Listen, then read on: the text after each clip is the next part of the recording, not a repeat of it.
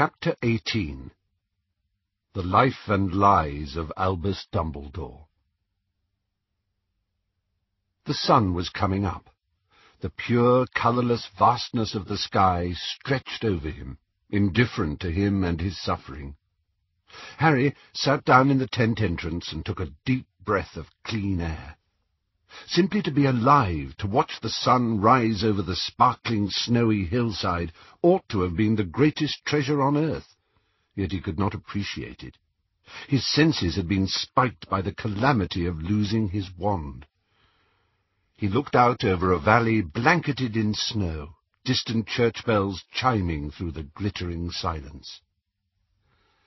Without realizing it, he was digging his fingers into his arms as if he were trying to resist physical pain. He had spilled his own blood more times than he could count. He had lost all the bones in his right arm once. This journey had already given him scars to his chest and forearm to join those on his hand and forehead. But never, until this moment, had he felt himself to be fatally weakened vulnerable and naked, as though the best part of his magical power had been torn from him. He knew exactly what Hermione would say if he expressed any of this. The wand is only as good as the wizard. But she was wrong. His case was different. She had not felt the wand spin like the needle of a compass and shoot golden flames at his enemy. He had lost the protection of the twin cores, and only now that it was gone did he realize how much he had been counting upon it. He pulled the pieces of the broken wand out of his pocket, and without looking at them, tucked them away in Hagrid's pouch around his neck. The pouch was now too full of broken and useless objects to take any more.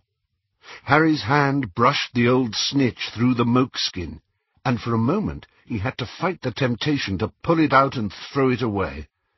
Impenetrable, unhelpful, useless like everything else Dumbledore had left behind. And his fury at Dumbledore broke over him now like lava, scorching him inside, wiping out every other feeling. Out of sheer desperation they had talked themselves into believing that Godric's Hollow held answers, and convinced themselves that they were supposed to go back, that it was all part of some secret path laid out for them by Dumbledore. But there was no map, no plan.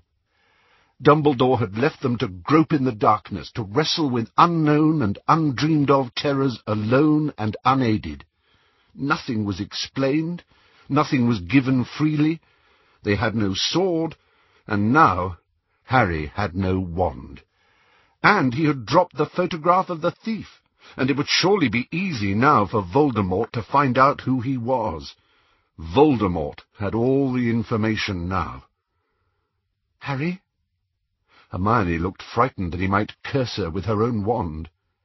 Her face streaked with tears, she crouched down beside him, two cups of tea trembling in her hands, and something bulky under her arm. Thanks, he said, taking one of the cups. Do you mind if I talk to you? No, he said, because he did not want to hurt her feelings. Harry, you wanted to know who that man in the picture was. Well, I've got the book. Timidly she pushed it onto his lap, a pristine copy of The Life and Lies of Albus Dumbledore. Where? How? It was in Bathilda's sitting room, just lying there. This note was sticking out of the top of it. Hermione read the few lines of spiky, acid-green writing aloud. Dear Batty, thanks for your help. Here's a copy of the book. Hope you like it. You said everything, even if you don't remember it. Rita. I think it must have arrived while the real Bathilda was alive, but perhaps she wasn't in any fit state to read it. No, she probably wasn't. Harry looked down upon Dumbledore's face and experienced a surge of savage pleasure. Now he would know all the things that Dumbledore had never thought it worth telling him, whether Dumbledore wanted him to or not. "You're still really angry at me, aren't you?" said Hermione. He looked up to see fresh tears leaking out of her eyes, and knew that his anger must have shown in his face. "No," he said quietly. "No, Hermione. I know it was an accident. You were trying to get us out of there alive, and you were incredible. I'd be dead if you hadn't been there to help me. He tried to return her watery smile, then turned his attention to the book. Its spine was stiff. It had clearly never been opened before. He riffled through the pages, looking for photographs. He came across the one he sought almost at once, the young Dumbledore and his handsome companion roaring with laughter at some long-forgotten joke. Harry dropped his eyes to the caption. Albus Dumbledore, shortly after his mother's death, with his friend Gellert Grindelwald. Harry gaped at the last word for several long moments. Grindelwald. His friend Grindelwald. He looked sideways at Hermione, who was still contemplating the name as though she could not believe her eyes. Slowly, she looked up at Harry. Grindelwald? Ignoring the remainder of the photographs, Harry searched the pages around them for a recurrence of that fatal name. He soon discovered it and read greedily, but became lost. It was necessary to go further back to make sense of it all, and eventually he found himself at the start of a chapter entitled The Greater Good. Together, he and Hermione started to read. Now approaching his eighteenth birthday, Dumbledore left Hogwarts in a blaze of glory. Head boy, prefect, winner of the Barnabas Finkley Prize for Exceptional Spell Casting, British Youth Representative to the Wizengamot, gold medal winner for groundbreaking contribution to the International Alchemical Conference in Cairo. Dumbledore intended next to take a grand tour with Elphias Dogbreath Doge, the dim-witted but devoted sidekick he had picked up at school. The two young men were staying at the Leaky Cauldron in London, preparing to depart for Greece the following morning, when an owl arrived, bearing news of Dumbledore's mother's death. Dogbreath Doge, who refused to be interviewed for this book, has given the public his own sentimental version of what happened next. He represents Kendra's death as a tragic blow, and Dumbledore's decision to give up his expedition as an act of noble self-sacrifice. Certainly, Dumbledore returned to Godric's Hollow at once, supposedly to care for his younger brother and sister, but how much care did he actually give them? He were a head case, that Aberforth, says Enid Smeek, whose family lived on the outskirts of Godric's Hollow at that time. Ran wild. Course, with his mum and dad gone, you'd have felt sorry for him, only he kept chucking goat dung at my head. I don't think Albus was fussed about him. I never saw them together, anyway. So, what was Albus doing, if not comforting his wild young brother? The answer, it seems, is ensuring the continued imprisonment of his sister. For though her first jailer had died, there was no change in the pitiful condition of Ariana Dumbledore. Her very existence continued to be known only to those few outsiders who, like Dogbreath Doge, could be counted upon to believe in the story of her ill health. Another such easily satisfied friend of the family was Bathilda Bagshot, the celebrated magical historian who has lived in Godric's Hollow for many years. Kendra, of course, had rebuffed Bathilda when she first attempted to welcome the family to the village. Several years later, however, the author sent an owl to Albus at Hogwarts, having been favourably impressed by his paper on trans-species transformation in Transfiguration Today. This initial contact led to acquaintance with the entire Dumbledore family. At the time of Kendra's death, Bathilda was the only person in Godric's Hollow who was on speaking terms with Dumbledore's mother. Unfortunately, the brilliance that Bathilda exhibited earlier in her life has now dimmed. The fire's lit, but the cauldron's empty, as Ivor Dillonsby put it to me, or in Enid Smeek's slightly earthier phrase, she's nutty as squirrel poo. Nevertheless, a combination of tried and tested reporting techniques enabled me to extract enough nuggets of hard fact to string together the whole scandalous story. Like the rest of the wizarding world, Bathilda puts Kendra's premature death down to a backfiring charm, a story repeated by Albus and Aberforth in later years. Bathilda also parrots the family line on Ariana, calling her frail and delicate. On one subject, however, Bathilda is well worth the effort I put into procuring Veritaserum, for she, and she alone, knows the full story of the best-kept secret of Albus Dumbledore's life. Now revealed for the first time, it calls into question everything that his admirers believed of Dumbledore. His supposed hatred of the dark arts, his opposition to the oppression of muggles, even his devotion to his own family. The very same summer that Dumbledore went home to Godric's Hollow, now an orphan and head of the family, Bathilda Bagshot agreed to accept into her home her great-nephew, Gellert Grindelwald. The name of Grindelwald is justly famous. In a list of most dangerous dark wizards of all time, he would miss out on the top spot only because you-know-who arrived a generation later to steal his crown. As Grindelwald never extended his campaign of terror to Britain, however, the details of his rise to power are not widely known here. Educated at Durmstrang, a school famous even then for its unfortunate tolerance of the dark arts, Grindelwald showed himself quite as precociously brilliant as Dumbledore. Rather than channel his abilities into the attainment of awards and prizes, however, Gellert Grindelwald devoted himself to other pursuits. At sixteen years old, even Durmstrang felt it could no longer turn a blind eye to the twisted experiments of Gellert Grindelwald, and he was expelled. Hitherto, all that has been known of Grindelwald's next movements were that he travelled abroad for some months.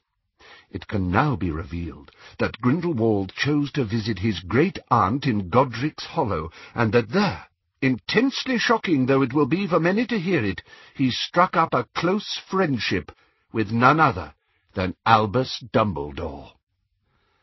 He seemed a charming boy to me, babbles Bathilda, whatever he became later. Naturally I introduced him to poor Albus, who was missing the company of lads his own age. The boys took to each other at once. They certainly did. Bathilda shows me a letter kept by her that Albus Dumbledore sent Gellert Grindelwald in the dead of night. Yes, even after they'd spent all day in discussion, both such brilliant young boys, they got on like a cauldron on fire, I'd sometimes hear an owl tapping at Gellert's bedroom window delivering a letter from Albus. An idea would have struck him, and he had to let Gellert know immediately. And what ideas they were! Profoundly shocking though Albus Dumbledore's fans will find it, here are the thoughts of their seventeen-year-old hero as relayed to his new best friend. A copy of the original letter may be seen on page 463. Gellert, your point about wizard dominance being for the muggle's own good, this, I think, is the crucial point. Yes, we have been given power, and yes, that power gives us the right to rule, but it also gives us responsibilities over the ruled. We must stress this point. It will be the foundation stone upon which we build. Where we are opposed, as we surely will be, this must be the basis of all our counter-arguments. We seize control for the greater good and from this it follows that where we meet resistance, we must use only the force that is necessary, and no more. This was your mistake at Durmstrang, but I do not complain, because if you had not been expelled, we would never have met. Albus. Astonished and appalled though his many admirers will be, this letter constitutes proof that Albus Dumbledore once dreamed of overthrowing the statute of secrecy and establishing wizard rule over muggles. What a blow for those who have always portrayed Dumbledore as the Muggle-born's greatest champion. How hollow those speeches promoting Muggle rights seem in the light of this damning new evidence. How despicable does Albus Dumbledore appear, busy plotting his rise to power when he should have been mourning his mother and caring for his sister. No doubt those determined to keep Dumbledore on his crumbling pedestal will bleat that he did not, after all, put his plans into action, that he must have suffered a change of heart, that he came to his senses. However, the truth seems altogether more shocking. Barely two months into their great new friendship, Dumbledore and Grindelwald parted. never to see each other again until they met for their legendary duel. For more, see chapter 22. What caused this abrupt rupture? Had Dumbledore come to his senses? Had he told Grindelwald he wanted no more part in his plans? Alas, no. It was poor little Ariana dying, I think, that did it, says Bathilda. It came as an awful shock. Gellert was there in the house when it happened, and he came back to my house all of a dither, told me he wanted to go home the next day, terribly distressed, you know, so I arranged a portkey, and that was the last I saw of him. Albus was beside himself at Ariana's death. It was so dreadful for those two brothers. They had lost everybody except each other. No wonder tempers ran a little high. Aberforth blamed Albus, you know, as people will under these dreadful circumstances. But Aberforth always talked a little madly, poor boy. All the same, breaking Albus's nose at the funeral was not decent. It would have destroyed Kendra to see her sons fighting like that across her daughter's body. A shame Gellert could not have stayed for the funeral. He would have been a comfort to Albus, at least. This dreadful coffin-side brawl, known only to those few who attended Ariana Dumbledore's funeral, raises several questions. Why exactly did Aberforth Dumbledore blame Albus for his sister's death? Was it, as Batty pretends, a mere effusion of grief? Or could there have been some more concrete reason for his fury? Grindelwald, expelled from Durmstrang for near-fatal attacks upon fellow students, fled the country hours after the girl's death, and Albus, out of shame, or fear, never saw him again, not until forced to do so by the pleas of the wizarding world. Neither Dumbledore nor Grindelwald ever seems to have referred to this brief boyhood friendship in later life. However, there can be no doubt that Dumbledore delayed for some five years of turmoil, fatalities, and disappearances his attack upon Gellert Grindelwald. Was it lingering affection for the man, or fear of exposure as his once best friend, that caused Dumbledore to hesitate? Was it only reluctantly that Dumbledore set out to capture the man he was once so delighted he had met? And how did the mysterious Ariana die? Was she the inadvertent victim of some dark rite? Did she stumble across something she ought not to have done, as the two young men sat practising for their attempt at glory and domination? Is it possible that Ariana Dumbledore was the first person to die for the greater good? The chapter ended here, and Harry looked up. Hermione had reached the bottom of the page before him. She tugged the book out of Harry's hands, looking a little alarmed by his expression, and closed it without looking at it, as though hiding something indecent. Harry... But he shook his head. Some inner certainty had crashed down inside him. It was exactly as he had felt after Ron left. He had trusted Dumbledore, believed him the embodiment of goodness and wisdom. All was ashes. How much more could he lose? Ron? Dumbledore? The Phoenix wand? Harry! She seemed to have heard his thoughts. Listen to me. It... it doesn't make very nice reading. Yeah, you could say that. But don't forget, Harry, this is Rita Skeeter writing. You did read that letter to Grindelwald, didn't you? Yes, I... I did. She hesitated, looking upset cradling her tea in her cold hands. I think that's the worst bit. I know Bathilda thought it was all just talk, but for the greater good became Grindelwald's slogan, his justification for all the atrocities he committed later, and from that it looks like Dumbledore gave him the idea.